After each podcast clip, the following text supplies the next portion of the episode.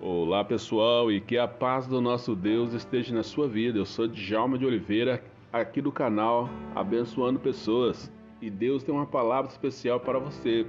Hoje é sábado, né? Sábado da Aleluia e amanhã é domingo de Páscoa. Amanhã é Páscoa, é um dia especial. E novamente eu quero tornar essa pergunta para você. Responda ao seu coração mesmo, se você souber.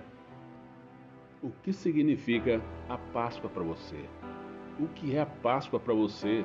Hoje que você já cresceu, você já está grande, hoje você entende melhor. Então, fale para você mesmo. Se você sentiu o desejo, fale para mim, Djalma de Oliveira. Djalma, a minha Páscoa é Jesus. Se você entende, declare isso. Fale isso para que as pessoas venham entender que realmente qual é o plano e o propósito de Deus para a nossa vida. E também, pessoal, não se esqueça que no próximo dia 9, na próxima sexta-feira, será o dia da nossa live, a 19 live do canal Abençoando Pessoas. E olha só que interessante, nós teremos um testemunho, um testemunho de alguém que passou por algumas situações e agora reconhece que Deus estava com eles todo o tempo e eles querem falar um pouquinho uma pequena parcela daquilo que eles passaram. Então, compartilhe com seus amigos e venha participar com a gente, venha ouvir esse testemunho. Nós vamos falar também acerca da oração. É muito importante nós sabermos qual é o poder da oração no momento da angústia e da aflição. A oração é realmente uma conversa com Deus, um momento de intimidade com Deus. Então, participe com a gente da nossa live, tá bom? É muito especial. E olha só, aqui em João capítulo 3, no verso 14 e o verso 15, João ele declara algo aqui que, que aconteceu, um acontecimento que marcou a história da época. Mas do versículo 1 até o verso 14, Jesus ele está batendo um papo com uma pessoa, com Nicodemos. Então esse papo foi crescendo. Então o, o texto começa falando que havia um fariseu chamado Nicodemos, ele era uma autoridade entre os judeus, e ele veio ter com Jesus à noite. Sabe por quê? Porque ele era uma pessoa importante e ele não queria ser visto pelas pessoas, então ele foi à noite falar com Jesus e falar algumas coisas e, e ele acabou declarando para Jesus que aqueles sinais, né, milagrosos que Jesus fazia podia ser de Deus. Se não fosse Deus com ele, esses sinais não, aconteceria.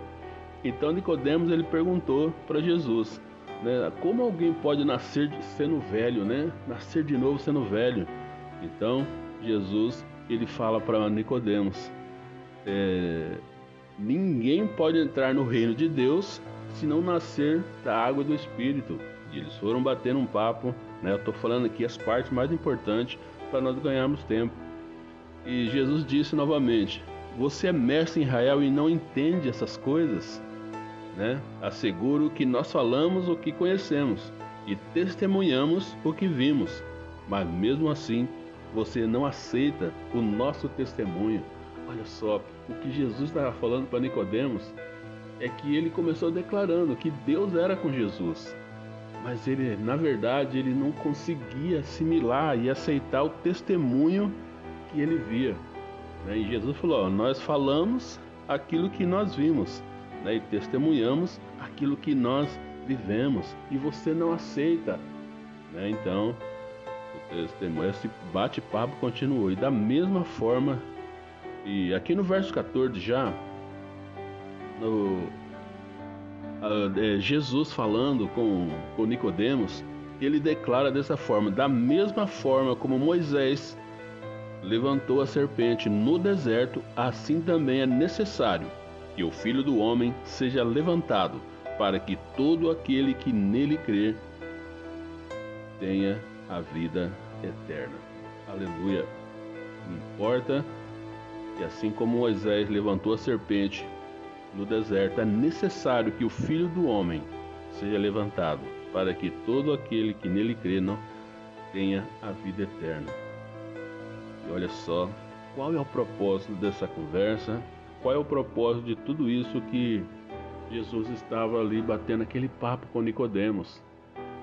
O que Jesus estava querendo dizer que, que importava, assim como a serpente foi levantada lá no deserto, esse episódio está lá em Números do 21, do 8 ao 9, vai falar que, que Deus falou com Moisés levantar uma serpente para que as pessoas que fossem picadas seriam curadas, porque eram picadas mortais, não havia cura para aquela picada. Então Deus deu a providência para o povo. E, e Jesus estava falando isso para Nicodemos. E Jesus, ele prossegue neste e nos versículos seguintes a indicar a razão pela qual ele veio ao mundo. E para isso, ele ilustra a sua concepção da eficácia da vinda, da sua vinda, por uma referência ao caso da serpente de bronze registrada lá em Números. As pessoas foram mordidas por serpentes voadoras e ardentes. Não havia cura daquelas mordidas, daquelas picadas. E olha só, e o que Jesus estava querendo fazer Nicodemos entender é que ele teria que testemunhar aquilo que ele viu, porque ele viu os sinais, os prodígios que Jesus fazia, porque ele estava sempre olhando de longe. Eles viam, ele via a multidão que sempre estava com Jesus. E ele ainda não conseguia entender, mas como pode, Senhor, é, um homem já velho nascer de novo? Então, era o tipo de pergunta que Nicodemos tinha para fazer para Jesus. E olha só que privilégio ele viveu nessa época para falar com o mestre. E você? O que, que você tem passado? Pense bem, hoje Jesus Cristo ele está do seu lado porque a palavra dele diz que ele estaria com você todos os dias até a consumação dos séculos. E olha só, não existe cura para aquela picada daquela serpente. Moisés foi instruído a fazer uma imagem da serpente e colocá-la vista ao povo para que eles pudessem olhar para, para eles serem curados. Não evidencia, não há evidências de que esta se destinava a ser um tipo de Messias, mas ela é usada por Jesus para ilustrar notavelmente o seu trabalho. Olha só, Deus falou com Moisés para levantar essa serpente para quando o povo fosse picado, olhasse para aquela serpente, eles fossem curados. Mas isso não, não evidenciou nada que aquilo seria um tipo de Messias, mas sim estaria ilustrando aquilo que iria acontecer algum tempo depois. E aconteceu. Jesus Cristo, ele foi crucificado, ele foi levantado no madeiro, ele morreu por nós, ele verteu sangue e hoje toda vez que nós lembramos desse, desse, desse acontecimento, palavra de Deus diz que nós temos que ter algumas coisas em memória. Então, nessa época de Páscoa, onde nós falamos tanto de Páscoa, onde o comércio fala de Páscoa, mas de uma forma diferente, né, através de vendas, querendo vender chocolate e outras coisas, nós que somos cristãos precisamos lembrar tudo isso e saber que Jesus Cristo ele fez esse sacrifício por mim e por você. Então, você precisa lembrar isso, falar essas coisas, declarar esse é o testemunho. Jesus Cristo, ele foi levantado no madeiro, mas olha só a notícia boa. Jesus Cristo, ele ressuscitou e hoje ele ressurgiu e ele está à destra do Pai para nos trazer a salvação, para interceder por nós ao Pai. Aleluia. Jesus Cristo, ele ressuscitou. E olha só, e tudo isso evidenciava era isso, que Jesus Cristo também iria ser levantado. E hoje as pessoas têm é, vários males, as pessoas pecam, as pessoas têm problemas espirituais que os médicos terrenos não conseguem resolver por mais que eles tentem, por mais que toma remédio, faz consulta, fale com um psicólogo, mas a doença da alma é só Jesus que cura. É somente Ele que traz aos homens pecadores essa cura, essa saída.